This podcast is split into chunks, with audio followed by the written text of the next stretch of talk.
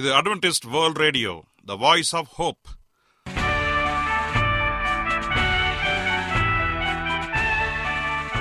வணக்கம் அன்பான வானொலி நேயர்களே, உங்கள் அனைவரையும் கர்த்தராகிய ஆண்டவர் இயேசுவின் நாமத்திலே வாழ்த்தி எங்களது இன்றைய ஒளிபரப்பை கேட்க உங்களை அன்போடு வரவேற்கிறோம்.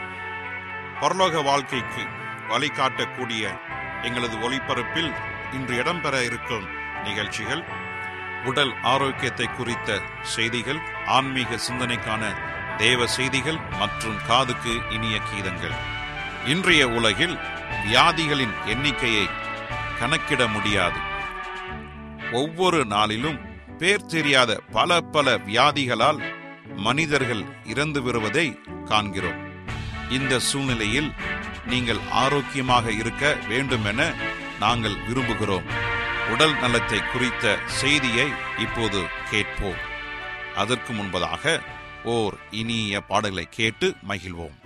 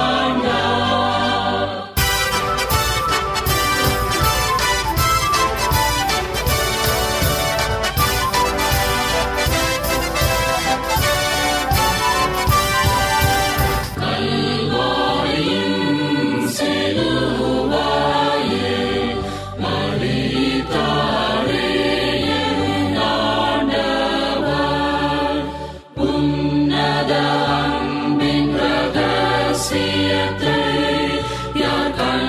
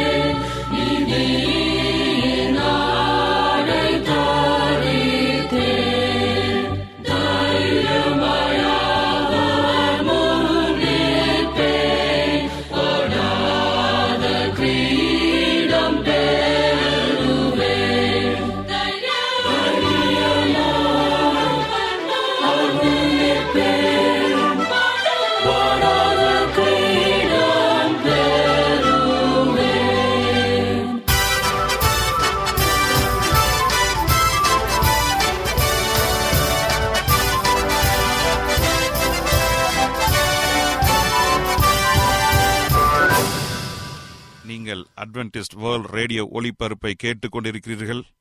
எங்களுடைய முகவரி: அட்வென்டிஸ்ட் வேர்ல்ட் ரேடியோ, தபால் பெட்டி எண் ஒன்று நான்கு நான்கு ஆறு, Salisbury Park, market yard post, Pune நான்கு ஒன்று ஒன்று பூஜ்ஜியம் மூன்று ஏழு, மகாராஷ்டிரா, இந்தியா. எங்களுடைய இமெயில் முகவரி AWR Tamil at Gmail dot com. இப்பொழுதும் நாம் தேவ வசனத்தை தியானிக்கும் வேலைக்குள்ளாக வந்திருக்கிறோம். இன்றைய தேவ செய்தியை சகோதரர் ஜே எஸ் செல்வன் அவர்கள் வழங்க இருக்கிறார். கிறிஸ்துவின் வாழ்வும் மரணமும் உயிர்த்தெழுதலும். கிறிஸ்துவுக்குள் அன்பான தேவ பிள்ளைகளே, உங்கள் அனைவரையும் இந்த அட்வென்டிஸ்ட் உலக வானொலி நிகழ்ச்சியின் வாயிலாக சந்திப்பதிலே மிக்க மகிழ்ச்சி அடைகிறேன். உங்கள் அனைவரையும் ஆண்டவர் இயேசுவின் நாமத்தில் வாழ்த்துகிறேன். நேயர்களே, எங்களது அனுதின நிகழ்ச்சிகளை எங்களுடைய இணையதள பக்கத்திலும் கேட்டு மகிழலாம். எங்களுடைய இணையதள முகவரி W W W dot A W R dot O R G. அதில் தமிழ் மொழியை தேர்வு செய்து பழைய ஒளிபரப்பையும் கேட்கலாம். அதே போல உங்களிடத்தில் ஸ்மார்ட் போன் இருந்தால் எங்களுடைய வாய்ஸ் ஆஃப் ஹோப் மற்றும் ஏடபிள்யூஆர் த்ரீ சிக்ஸ்டி என்ற மொபைல் ஆப்புகளை டவுன்லோடு செய்து எங்களுடைய அனைத்து நிகழ்ச்சிகளையும் கேட்டு மகிழலாம். அதே போல உங்களுடைய கருத்துகள், விமர்சனங்கள் அல்லது ஏதாவது கேள்விகள் இருந்தாலும் நாங்கள் வரவேற்கிறோம். உங்களோடு பேசி உங்களோடு நாங்கள் ஜெபம் செய்ய ஆயத்தமாக இருக்கிறோம். எங்களுடைய தொடர்பு எண்ணை எல்லாம் இந்த நிகழ்ச்சியின் முடிவிலே சொல்லப்படுவதை கவனமாக கேட்டு எங்களோடு நீங்கள் தொடர்பு கொள்ளும்படி அன்போடு அழைக்கிறோம். கர்த்தர் உங்கள் அனைவரையும் ஆசீர்வதிப்பாராக. இப்பொழுது நாம் தேவ செய்திக்குள்ளாக கடந்து செல்வோம். ஒரு சிறிய ஜெபத்தோடு செல்வோமா? கிருபையுள்ள நல்ல ஆண்டவரே, இந்த நல்ல வேலைக்காக உமக்கு நன்றி செலுத்துகிறோம். இந்த நாளிலே உம்முடைய வார்த்தைகளை குறித்து தியானிக்கும்படியாக ஒரு நல்ல சந்தர்ப்பத்தை கொடுத்தமைக்காக உமக்கு நன்றி தகப்பனே. ஆண்டவரே, இந்த செய்தியை கேட்கிற யாவரையும் ஆசீர்வதிங்க. எல்லாவற்றையும் உடைய பாதப்படலை வைக்கிறோம். இயேசுவின் நாமத்தில் கேட்கிறோம் நல்ல பிதாவே, ஆமேன். இன்றைய தியானத்திற்காக நாம் எடுத்துக்கொண்ட ஒரு தலைப்பு இயேசு கிறிஸ்துவின் வாழ்வும் மரணமும் உயிர்த்தெழுதலும் என்ற தலைப்பின் கீழாக நாம் படிக்கப் போகிறோம். இந்த உலகத்தின் துன்பத்திலும் தேவ சித்தத்திற்கு பரிபூர்ணமாக கீழ்ப்படிந்து கிறிஸ்து வாழ்ந்த வாழ்க்கை, அவர் மரணம், அவர் உயிர்த்தெழுதல் மூலமாக பாவத்திற்கான நிவாரணத்தை தேவன் ஏற்படுத்தியிருக்கிறார். இந்த பாவ நிவாரணத்தை விசுவாசத்தோடு ஏற்றுக்கொள்கிற யாவரும் நித்திய வாழ்வை பெற முடியும்.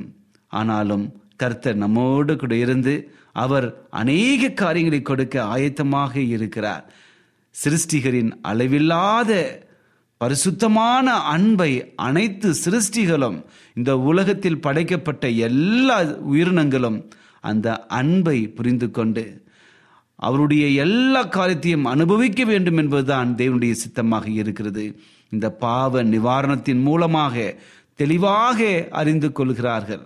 பரிபூர்ணமான இந்த பாவ நிவாரண பலியின் மூலமாக இந்த பாவ உலகில் தேவனுடைய பிரமாணத்தின் நீதியையும் அவருடைய குணமான கிருபையையும் வெளிப்படுகின்றன. நம்முடைய பாவத்தை கண்டிக்கிறது, நம்முடைய பாவங்களுக்கு மன்னிப்பும் வழங்குகிறது. நமக்கு பதிலாக நமது பாவத்தை பரிதவிக்கவுமே இயேசு கிறிஸ்து மரித்தார். நம்மை தேவனோடு ஒப்புரவாக்கி நம்முடைய குணத்தை நல்ல குணமாக மாற்றுவதே அதனுடைய நோக்கமாக இருக்கிறது. தீய சக்திகளுக்கு எதிராக தேவனுடைய வெற்றியை கிறிஸ்துவின் உயிர்த்தெழுதல் அறிவிக்கின்றது. மேலும் கிறிஸ்துவின் பாவ நிவாரணத்தை ஏற்றுக்கொள்கிற யாவரும் பாவத்தின் மேல், அதாவது பாவத்தின் மேலும் மரணத்தின் மேலும் அடையப்போகிற இறுதி வெற்றியை உறுதிப்படுத்துகிறது. கிறிஸ்துவின் கர்த்தத்துவத்தை அது அறிவித்து கொண்டே இருக்கிறது. பரலோகத்திலும் பூலோகத்திலும் உள்ளவர்கள் முழங்கால்கள் யாவரும் இந்த கர்த்தாதி கர்த்தர் இயேசு கிறிஸ்துக்கு முன்பாக முடங்க வேண்டும் என்று சொல்லி நாம் பார்க்கின்றோம். ஆம், எனக்கு அன்பான தேவனுடைய பிள்ளைகளே, ஆண்டவர் இயேசு கிறிஸ்து இந்த உலகத்திலே வந்ததின் நோக்கம் என்ன என்பதை குறித்து புரிந்து வைத்திருக்க வேண்டும். பாவம் பெருகின பொழுது, பாவத்தினுடைய இந்த சுபாவம் இந்த உலகத்திலே வந்த பொழுது, ரட்சிப்பின் திட்டம் கர்த்தரால், நம்முடைய தேவாதி தேவன், நம்முடைய பிதாவினால் வகுக்கப்பட்டது. அதுதான் மிக அற்புதமாக யோவான் மூன்றாம் அதிகாரம் பதினைந்து பதினாறு ஆகிய இரண்டு வசனங்கள் மிக தெளிவாக சொல்லுகிறது. யோவான் மூன்றாம் அதிகாரம் வசனங்கள் பதினைந்து பதினாறு நான் வாசிக்கிறேன், பாருங்கள். தன்னை விசுவாசிக்கிறவன் எவனோ அவன் கெட்டு போகாமல் நித்திய ஜீவனை அடையும்படிக்கு உயர்த்தப்பட வேண்டும். தேவன் தம்முடைய ஒரே பேரான குமாரனை விசுவாசிக்கிறவன் எவனோ அவன் கெட்டு போகாமல் நித்திய ஜீவனை அடையும்படிக்கு அவரை தந்தருளி இவ்வளவாய் உலகத்தில் அன்பு கூர்ந்தான். மிக அற்புதமான ஒரு வசனம், பிதாவுடைய சித்தத்தை வெளிப்படுத்துகிற ஒரு காரியம். இந்த உலகத்தில் பாவம் தோன்றினது, அந்த பாவத்திற்கு ஒரு தீர்வாக தன்னுடைய சொந்த குமாரனை ஆண்டவர் இயேசு கிறிஸ்துவை இந்த உலகத்திற்கு பிதா அர்ப்பணம் செய்தார். இந்த பாவம் எப்படிப்பட்டதாக இருக்கிறது? ஒன்று யோவான் மூன்று நான்கு சொல்கிறது, நியாய பிரமாணத்தை மீறுவதே பாவம் என்று சொல்லி நியாய பிரமாணத்தை மீறுவதே பாவம் என்று சொல்லி மிக தெளிவாக நமக்கு சொல்லுகிறது.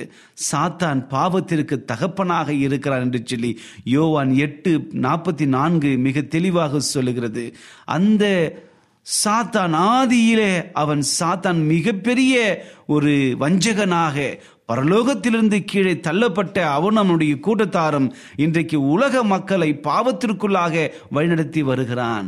இந்த பாவத்திற்கெல்லாம் நம்மை ரட்சித்து பரலோகத்திற்கு அழைத்து செல்லும்படியாக ஆண்டவர் இந்த உலகத்தில் மனிதனாக பிறந்தார். பாவபலியாக உங்களுக்காகவும் எனக்காக இரத்த சாட்சியாக மரித்திருக்கிறார். அந்த இரத்தம் நம் அனைவரையும் ரட்சிக்கிறது. பாவத்தினுடைய பலன் மிக கொடியதாக இருக்கிறது. நோய் உண்டாவதற்கு பாவமே காரணம் என்று சொல்லி வேத வசனம் நிறைய சொல்லுகிறது. ரோமர் ஆறு இருபத்தி மூணு சொல்லுகிறது, பாவத்தின் சம்பளம் மரணம், மரணத்தை நாம் உடையவர்களாக இருக்கிறோம். ஆதியாக மூன்று பத்தொன்பது சொல்கிறது, கடினமான உழைப்பினை வேர்வை செந்தி வேலை செய்ய வேண்டும் என்று சொல்லி. ஆதியாக மூன்று எட்டிலிருந்து பத்து வரை இருக்கிற வசனத்தை படிப்போம் என்று சொன்னால் அங்கே பயத்தின் ஆவி அங்கே வருகிறது.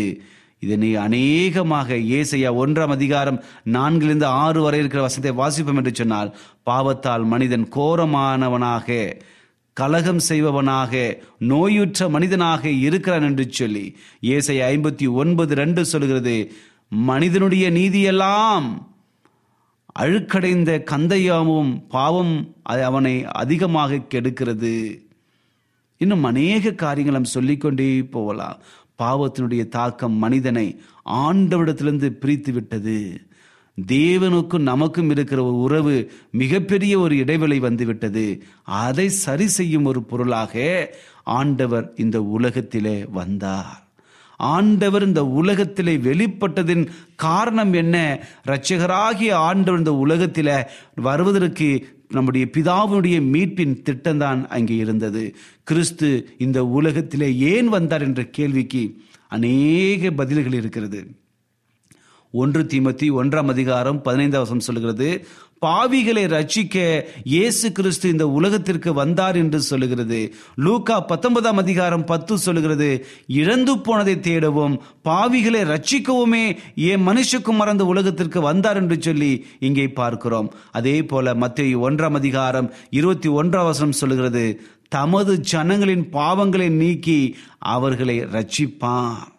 ஆம், எனக்கு அன்பானதனுடைய பிள்ளைகளே, இந்த உலகத்திலே ஆண்டவர் பிறந்ததற்கான ஒரு மிகப்பெரிய ஒரு அடையாளம் என்று சொன்னால், இந்த உலகத்திலே தனது பாவங்களை கர்த்தர் ஏற்றுக்கொண்டார். நம்முடைய பாவங்களை, ஜனங்களுடைய பாவங்களை நீக்கி அவரை ரட்சிக்கும் பொருளாக வந்தார்.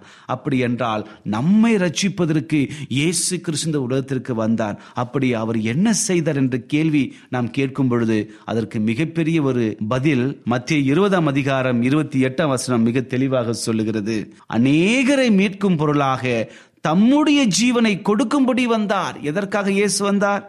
அநேகரை மீட்கும் பொருளாக தம்முடைய ஜீவனை கொடுக்கும்படியாக வந்தார். அதே போல ஒன்று பேதுரு இரண்டாம் அதிகாரம் இருபத்தி நான்கு சொல்கிறது, தமது சரீரத்திலே நம்முடைய பாவங்களை சிலுவையிலே சுமந்தார். ஏசாயா ஐம்பத்தி மூன்றாம் அதிகாரம் முழுவதுமே அவருடைய பாடு மரணங்களை குறித்து பேசுகிறது. குறிப்பாக நான்கிலிருந்து ஆறு வரை இருக்கிற வசனத்தை வாசிப்போம் என்று சொன்னால், நம்முடைய மீறுதல் நிமித்தம் அவர் காயப்பட்டு நம்முடைய அக்கிரமத்தை எல்லாம் அவர் மேல் விழ பண்ணினார். பாருங்கள், நம்முடைய ஆண்டவர் அப்படிப்பட்ட ஆண்டவராக நம்மை மீட்கும் பொருளாக இந்த உலகத்திற்கு வந்து நம்முடைய அக்கிரமங்களுக்காக நம்முடைய பாவங்களுக்காக அவர் தியாகத்தை பண்ணுகிறார். எபிரேயர் ஒன்பதாம் அதிகாரம் இருபத்தி ஆறு சொல்கிறது, தம்மை தாமே பலியிறதுனாலே பாவங்களை எல்லாம் நீக்கும் பொருட்டாக ஆண்டவர் இங்கே வந்தார் என்று சொல்லி பார்க்கிறோம். யோவான் ஒன்று இருபத்தி ஒன்பது சொல்கிறது, இதோ உலகத்தின் பாவங்களை சுமந்து தீர்க்கிற தேவ ஆட்டுக்குட்டி என்று சொல்லி யோவான் ஸ்நாகன் இயேசுவை பார்த்து சொல்லுகிறார். ஆகவே இன்னும் அநேக காரியங்கள், இயேசு நமக்கு தியாக பலியாக வந்தார். நமது பாவமுள்ள இடத்தை எடுத்துக்கொள்வதற்காக பாவமற்ற ஒருவராகிய இயேசு கிறிஸ்து அவருடைய நீதியை தருகிறார். ஒன்று பேதுரு இரண்டாம் அதிகாரம் இருபத்தி ரெண்டு சொல்கிறது, அவர் பாவம் செய்யவில்லை, பாவம் செய்யாத ஒரு பரிசுத்தமான ஒரு நபர். எபிரேயர் ஏழாம் அதிகாரம் இருபத்தாறு சொல்கிறது, பரிசுத்தரும் குற்றமற்றவரும் மாசில்லாதவரும் பாவிகளுக்கு விலகினவரும் என்று சொல்லி இயேசுவை குறித்து இங்கே வசனங்கள் சொல்லுகிறது.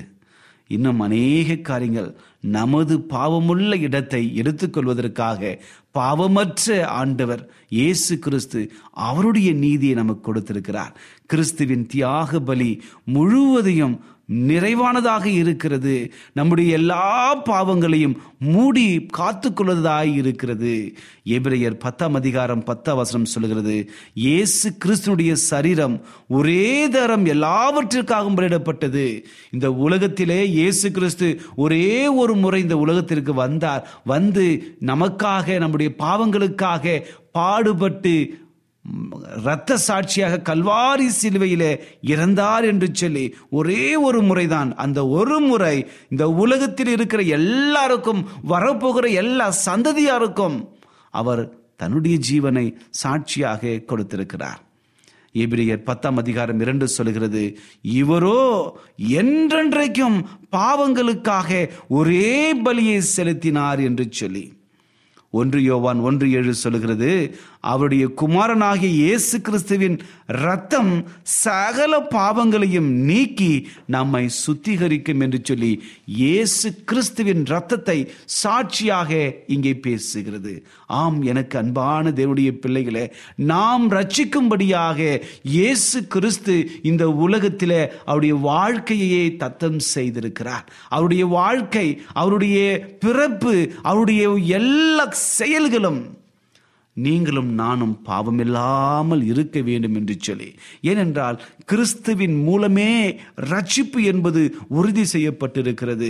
இயேசு இல்லாமல் இந்த உலகத்தில் எந்தவிதமான ரட்சிப்பும் இல்லை, யாராலும் கொடுக்க முடியாது என்பதை இயேசு கிறிஸ்து மிக அற்புதமாக பிதாவின் சித்தத்தை நிறைவேற்றியிருக்கின்றார். ஒரே இரட்சகராகிய இயேசு கிறிஸ்து நமக்கு இருக்கிறது.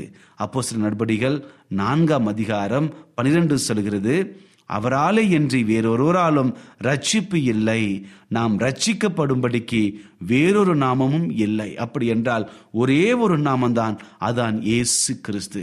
இயேசு கிறிஸ்து இல்லாமல் இந்த உலகத்தில் ரட்சிப்பே இல்லை, அவர் மூலமாகத்தான் இருக்குது என்று சொல்லி வேதவசனம் மிக தெளிவாக சொல்லுகிறது.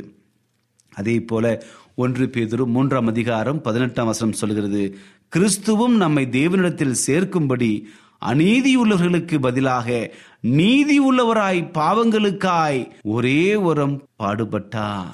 மத்தேயு எழுதின சுவிசேஷ புஸ்தகம் இருபதாம் அதிகாரம் இருபத்தி எட்டாம் வசனம் சொல்கிறது, மனுஷகுமாரனும் அநேகரை மீட்கும் பொருளாக தம்முடைய ஜீவனை கொடுக்க வந்தார்.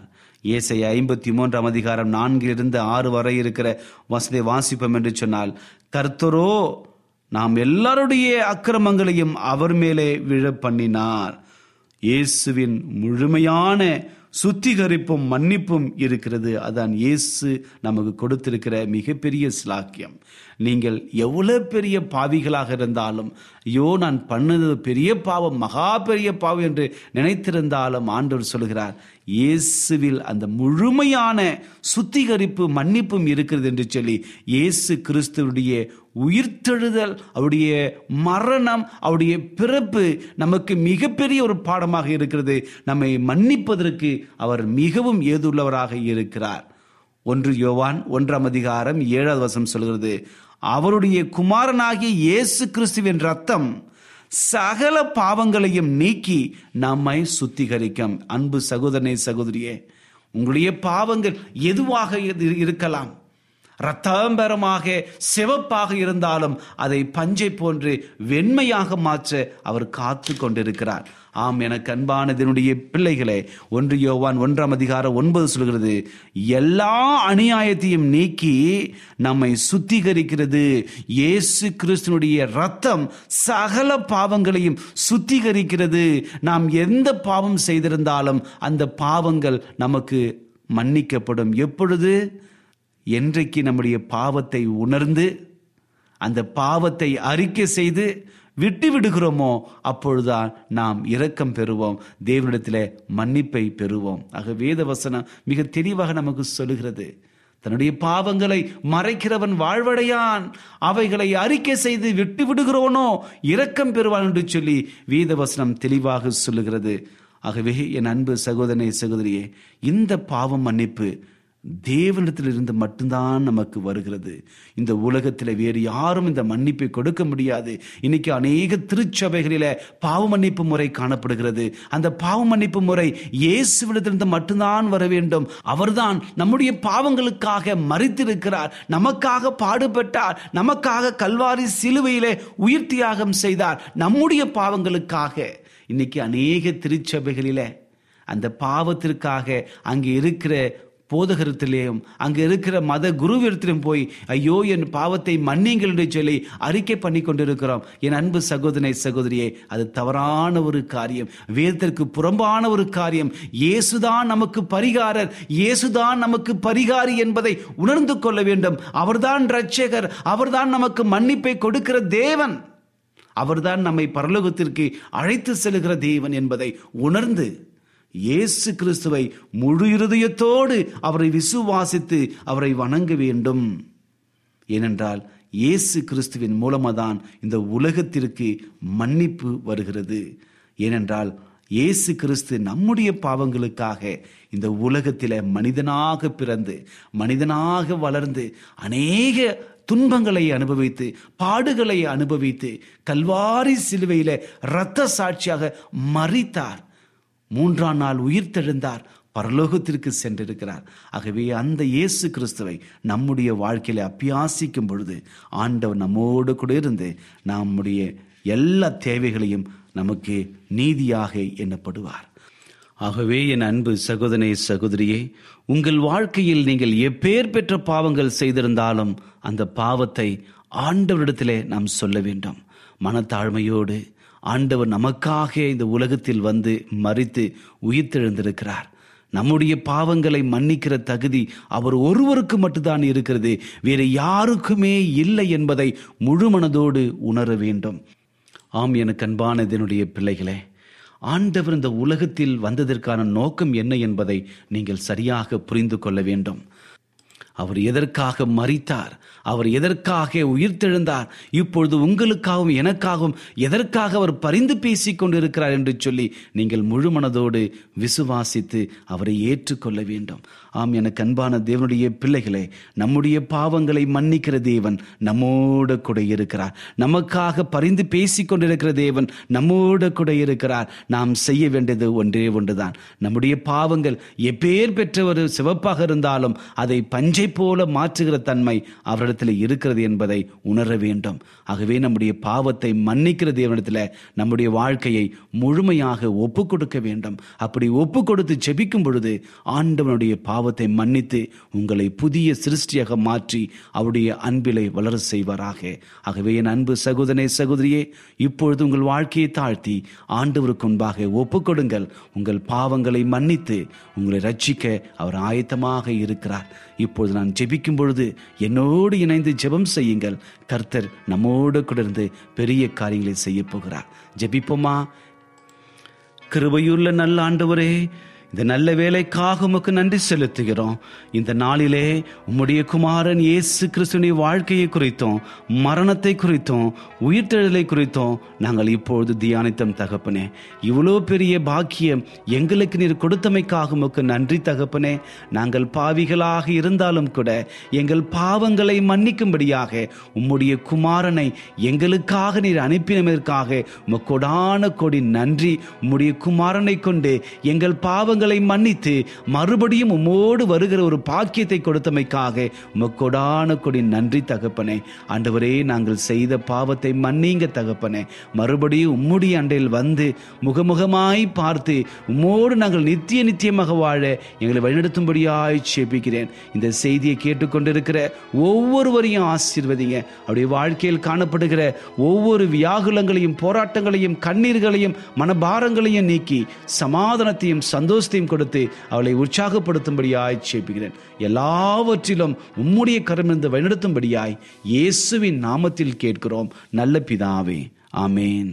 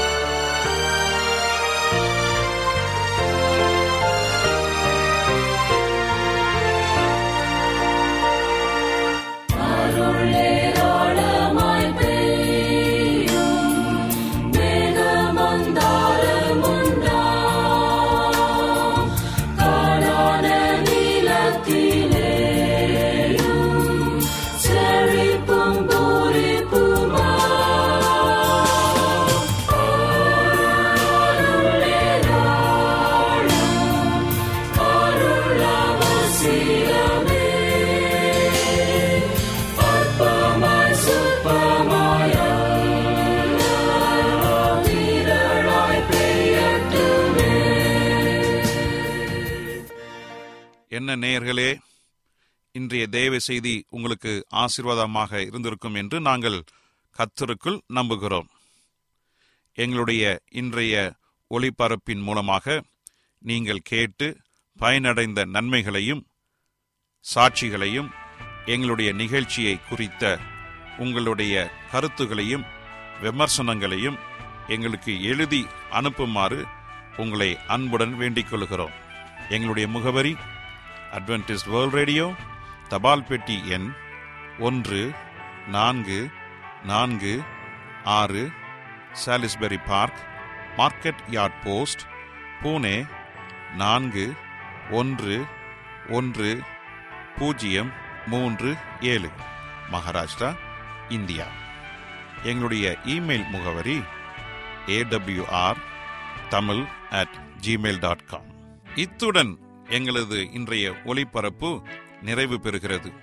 மீண்டும் நாளைய தினம் இதே அலைவரிசையில் அரை மணி நேரம் முன்னதாக சந்திப்போம். கர்த்தர் தாமே உங்கள் அனைவரையும் ஆசீர்வதிப்பாராக. உங்களிடமிருந்து விடை பெறுவது ஆர். விக்டர் செல்வன்.